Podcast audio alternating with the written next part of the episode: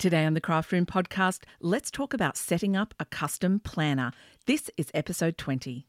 Welcome to the Craft Room podcast. I'm your host, Dawn Lewis, professional crafter, craft teacher, and all round craft enthusiast.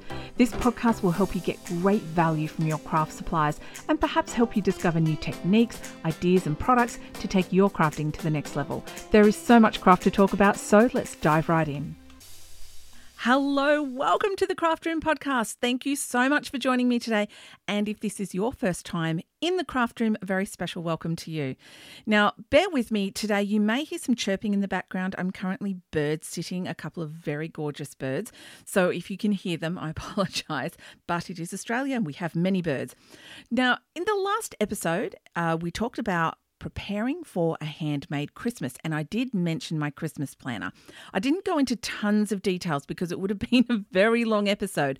But a few people asked me to expand on how my Christmas planner is set up and how I use it. So I'm going to go through that today. But I also want to talk to you about how you could set up your own custom planner and especially how you could set up a craft planner. So, stay with me and let's talk about some great ways that you can use a planner.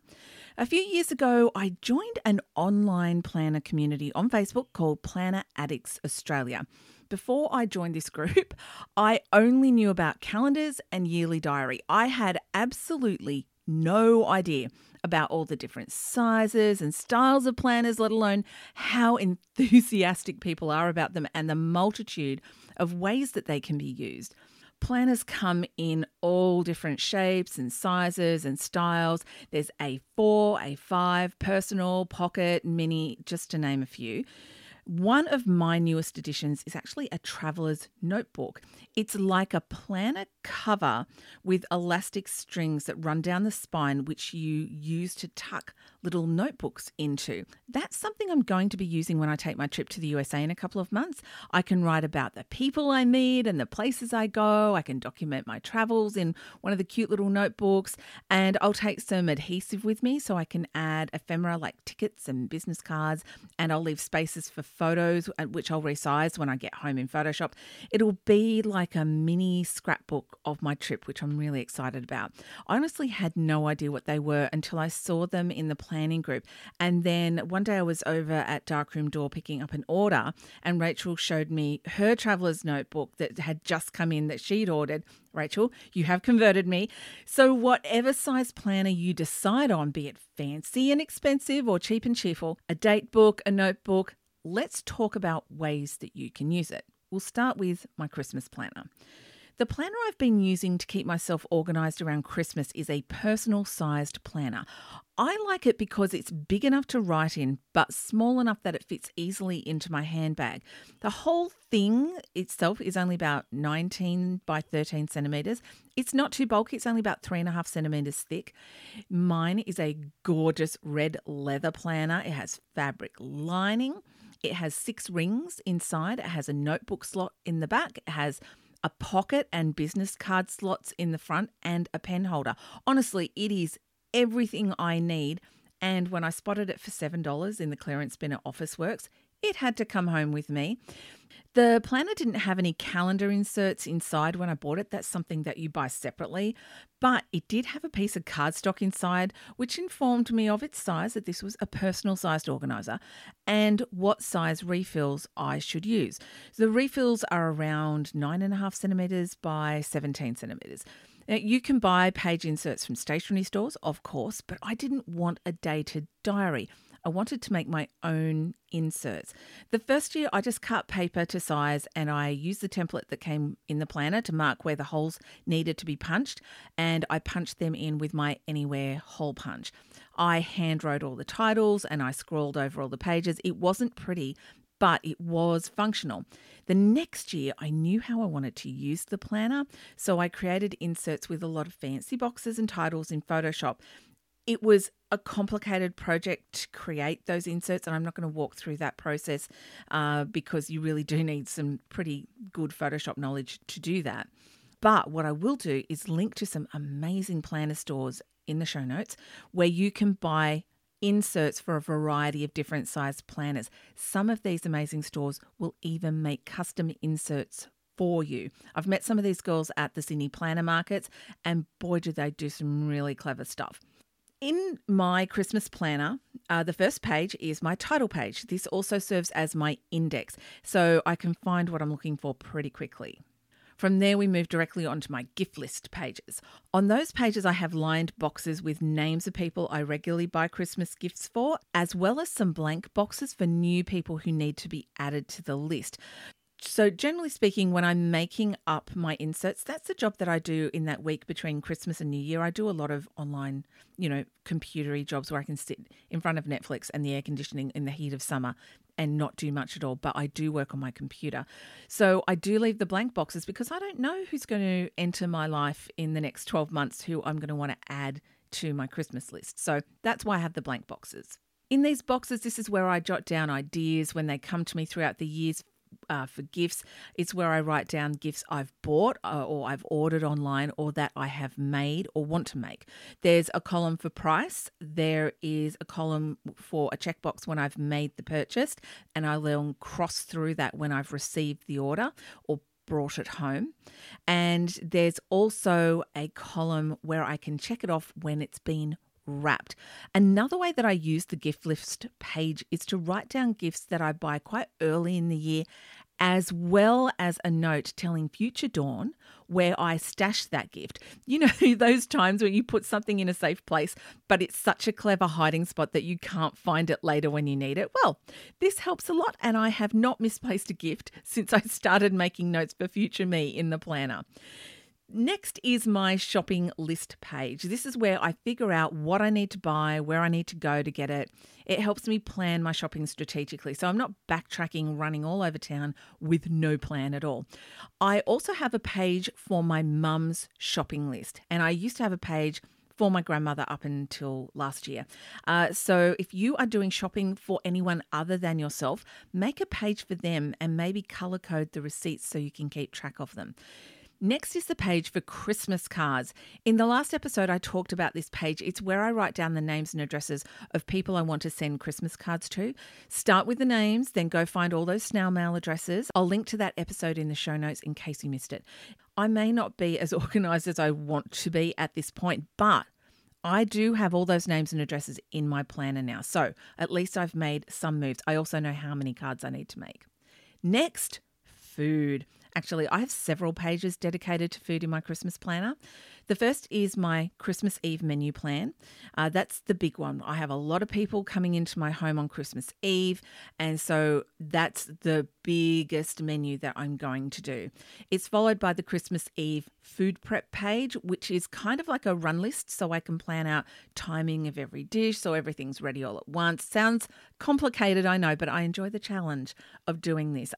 Next is the Christmas Day menu, which is significantly simpler because we have quite a quiet day on Christmas Day.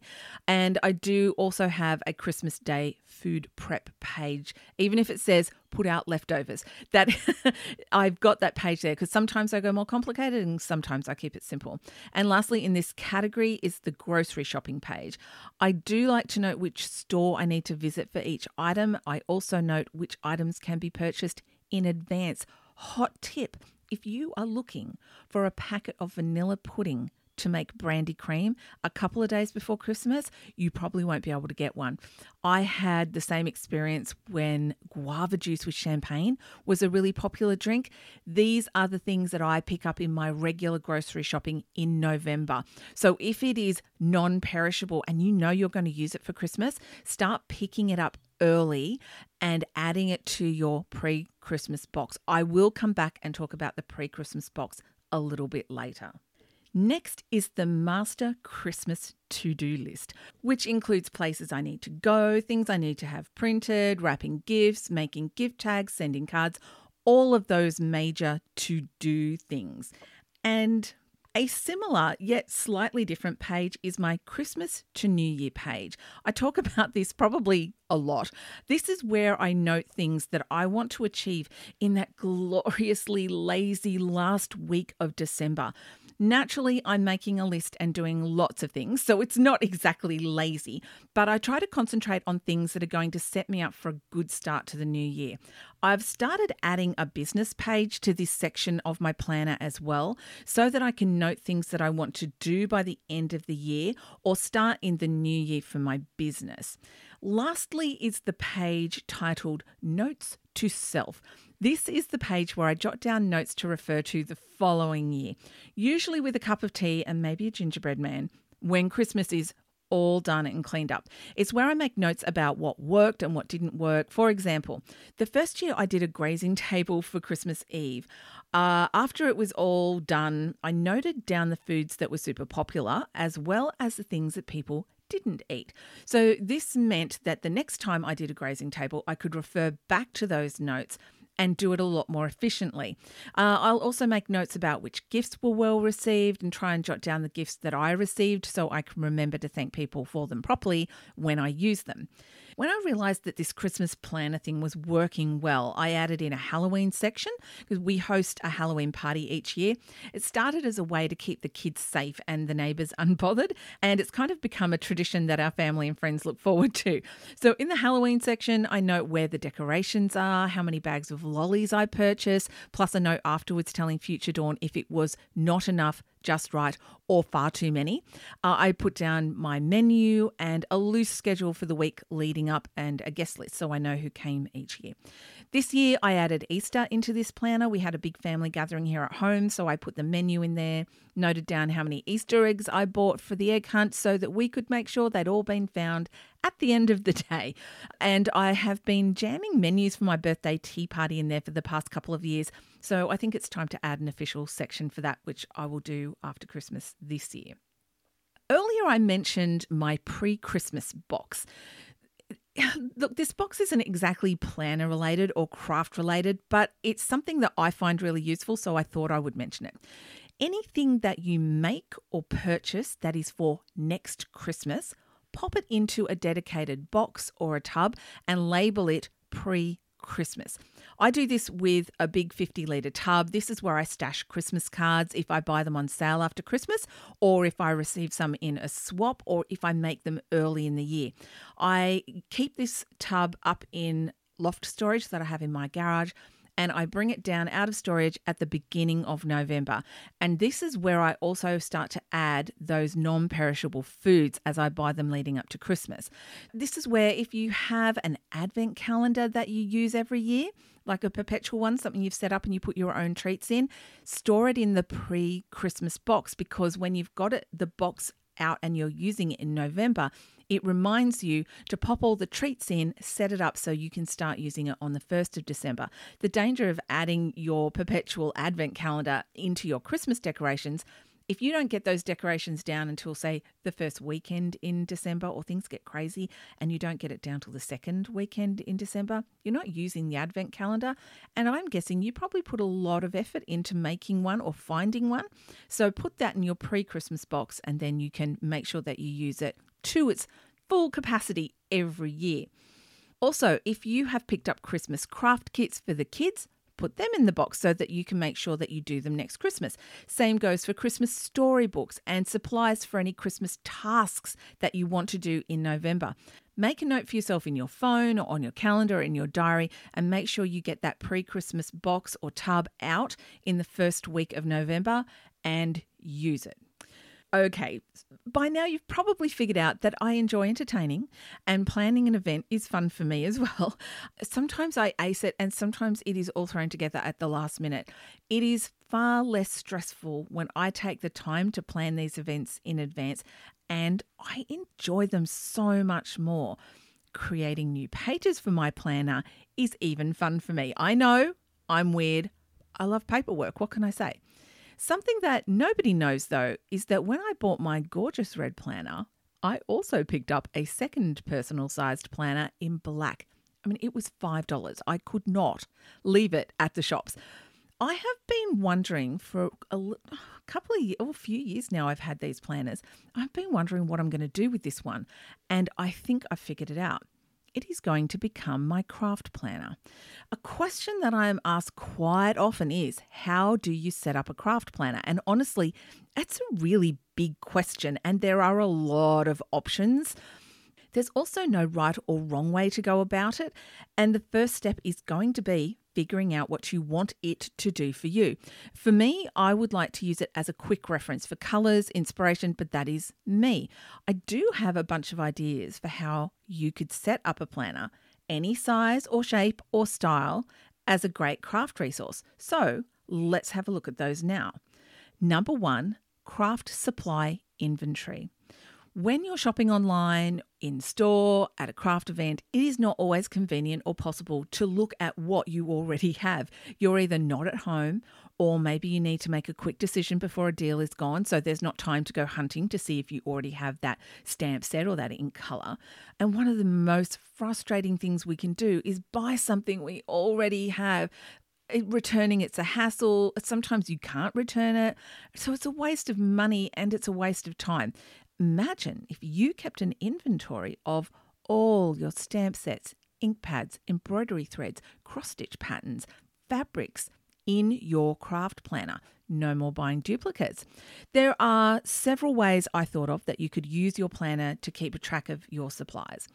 If you just have a few stamp sets, you could stamp them out on a page Instead of getting out the box with your stamps in them now, you can just flick through your planner and decide which one you need.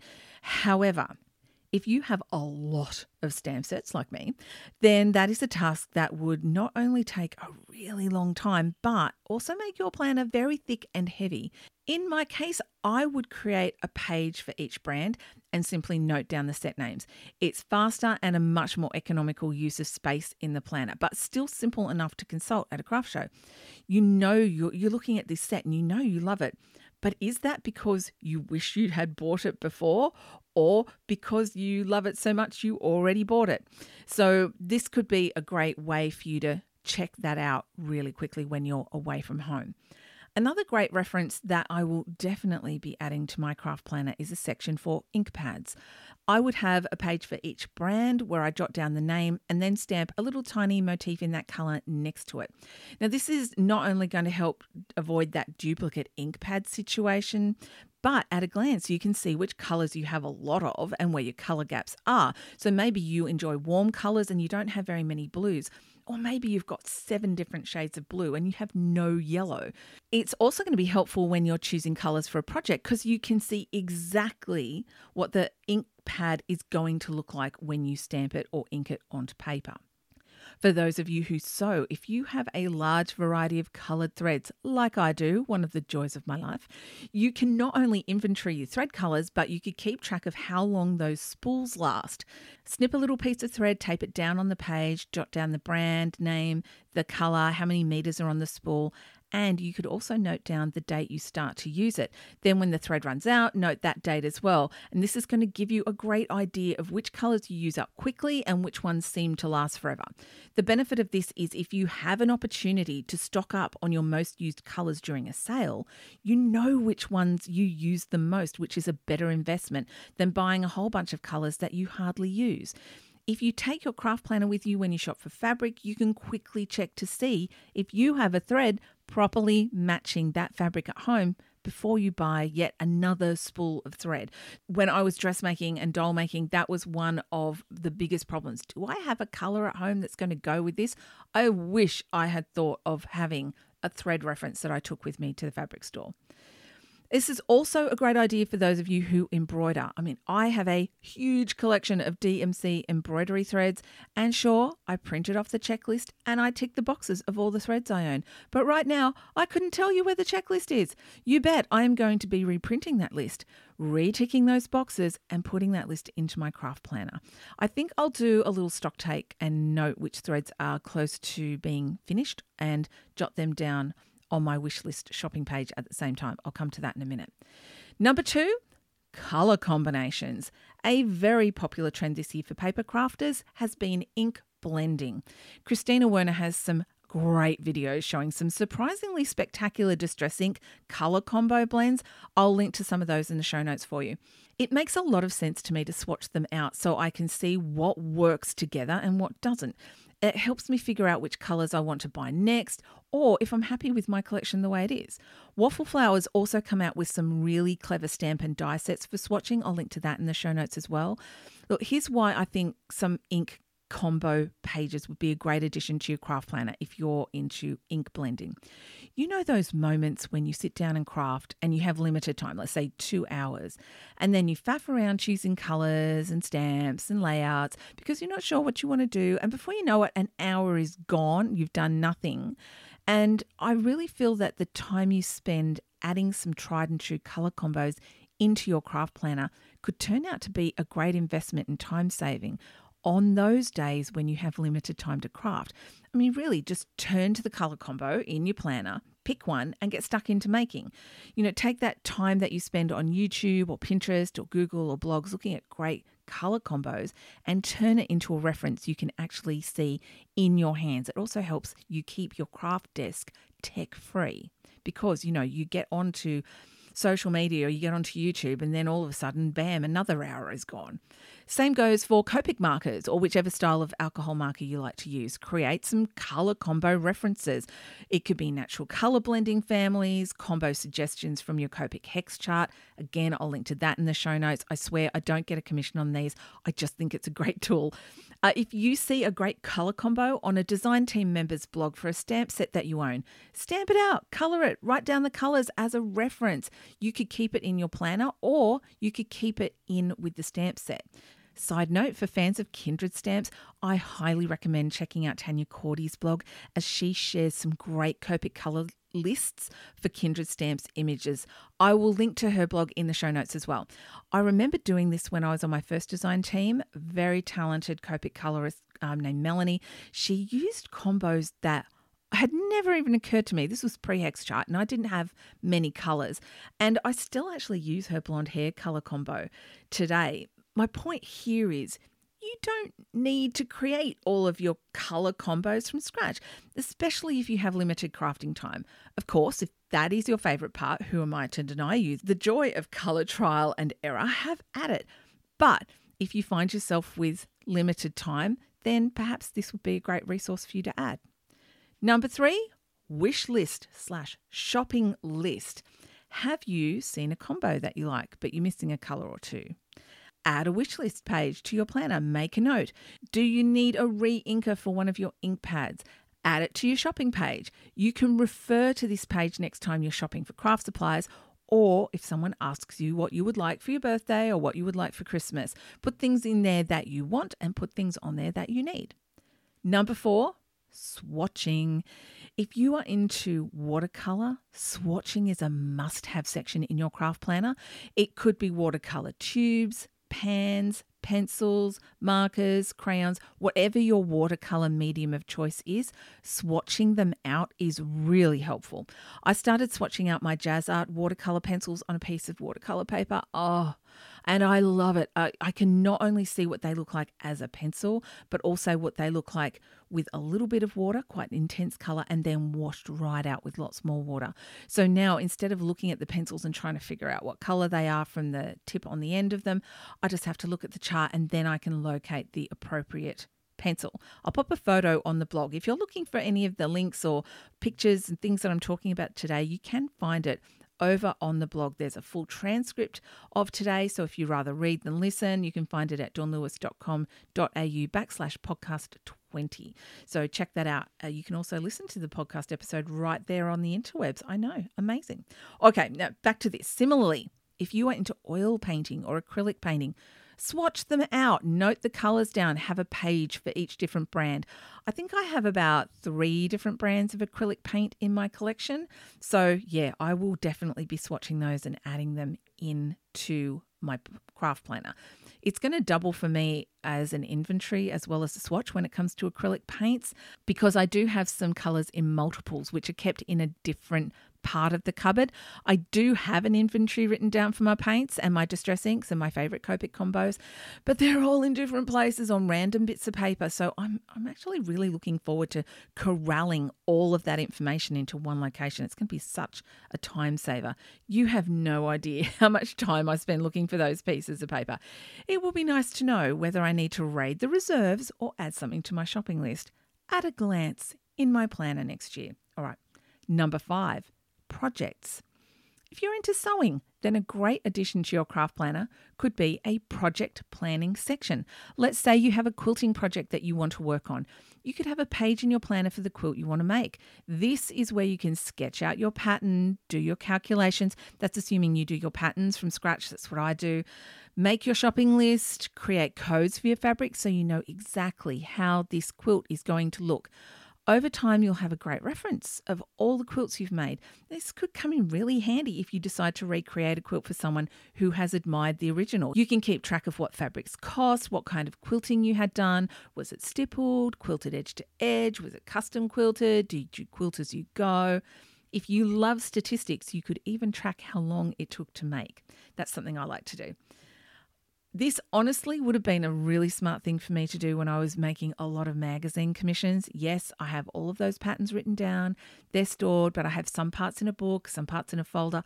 I wish I'd set up a proper A4 binder right at the beginning with checklists for every pattern. Uh, if I ever go back to designing patterns, this is something I will definitely be doing. If you are on a design team, a dedicated planner section would be a great resource to help you keep track of the products you used for each project as well as deadlines. You can keep the finished projects in there. You could print a photo to put in there with them. Again, I kind of wish I'd done this when I was on design teams. It would be like a mini scrapbook album of all the fun design team projects I did. Now, if you make products to sell, this is a great way to keep track of your expenses and how much you sell each item for.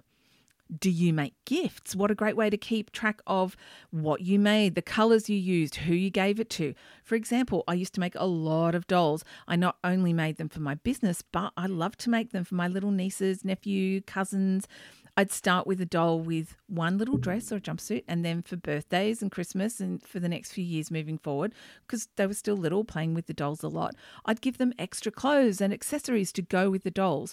And I could keep track of the clothing sets I gave them so I could make sure to give them something different next time. I swear some of those dolls had a better wardrobe than me. If you like to keep a record of the fabrics you have, sure, you could swatch out your fabrics in there. It would get really bulky really quickly, but I would say if I'm working on a particular project, I would consider it. For example, one day I will get around to making the quilt for my own bedroom from this gorgeous navy blue, lime green, and white fabric I bought a few years ago. I've designed it myself and I'm not opposed to adding some small fabric swatches to that page. It'll help with my fabric coding so I don't make mistakes when I'm cutting and constructing. Maybe one day I'll publish it as a PDF pattern, so keeping careful records of this is probably a good idea. If you are into paint pouring and you come up with a great method, a great color combo, make some notes, use it for inspiration for another time.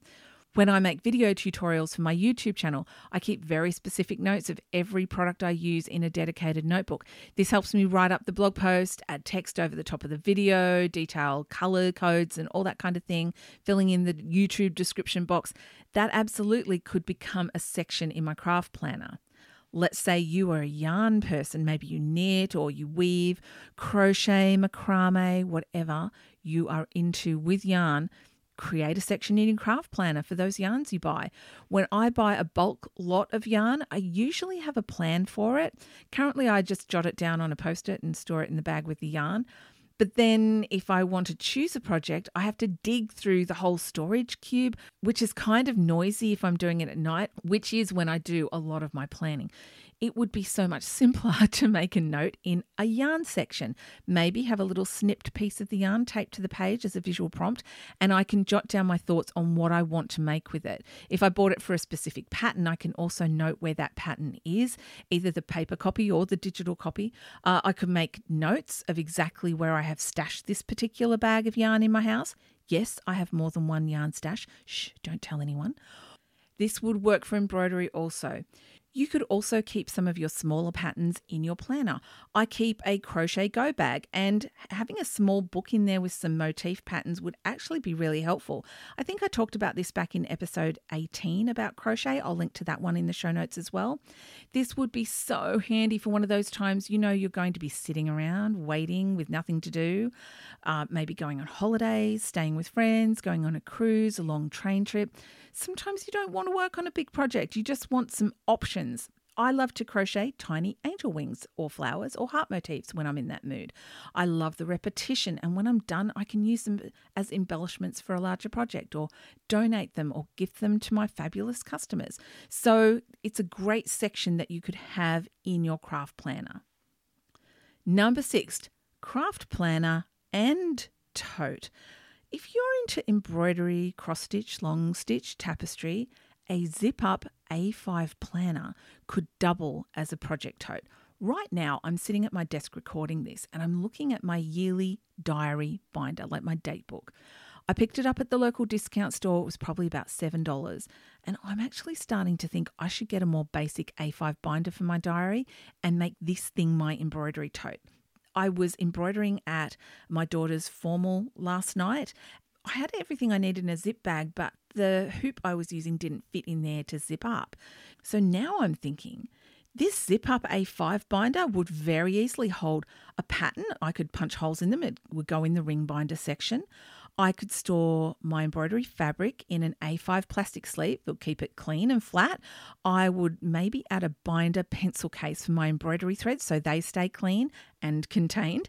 It has pen holder, so my highlighter or or a pencil could go in there because I like to mark my pattern off as I go. There's some pockets on the inside that would be perfect for my little scissors and a book of embroidery or tapestry needles. The whole thing zips up and it even has a handle on the spine. It is the perfect combination of planner and tote. Now, I kind of wish I'd bought a few of them, but I'm going to definitely go and see if I can still get them. A planner is a versatile piece of equipment. I have seen some fantastic uses for them over on the Planner Addicts Australia Facebook group.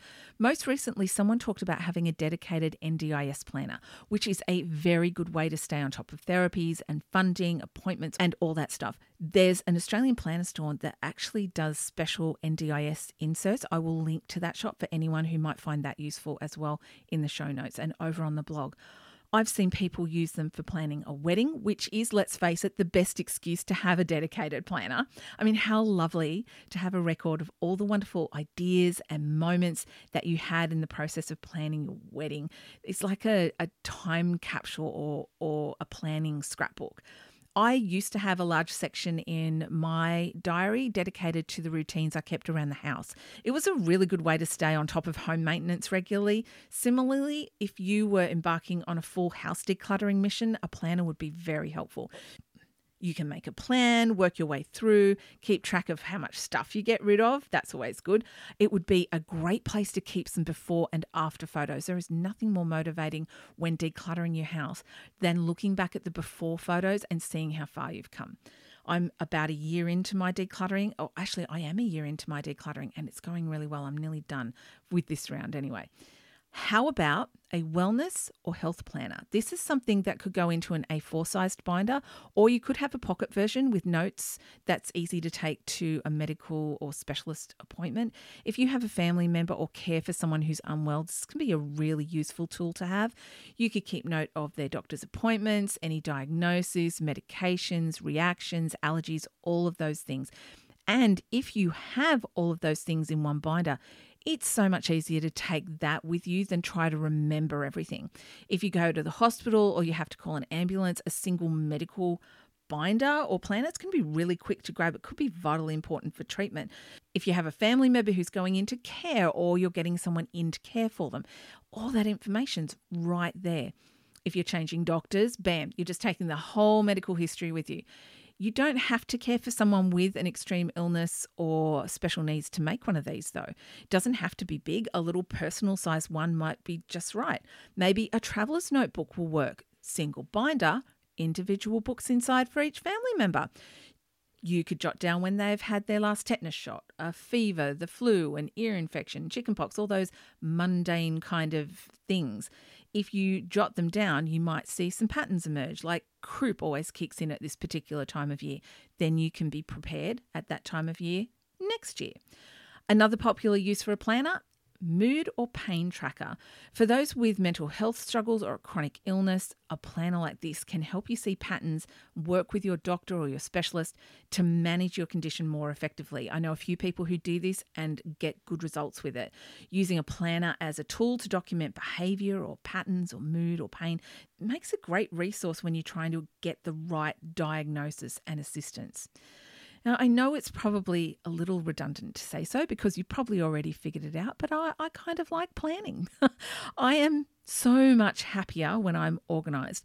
But I do appreciate that not everybody feels the need to plan or track everything or be super organised. Look, you have to do what works for you.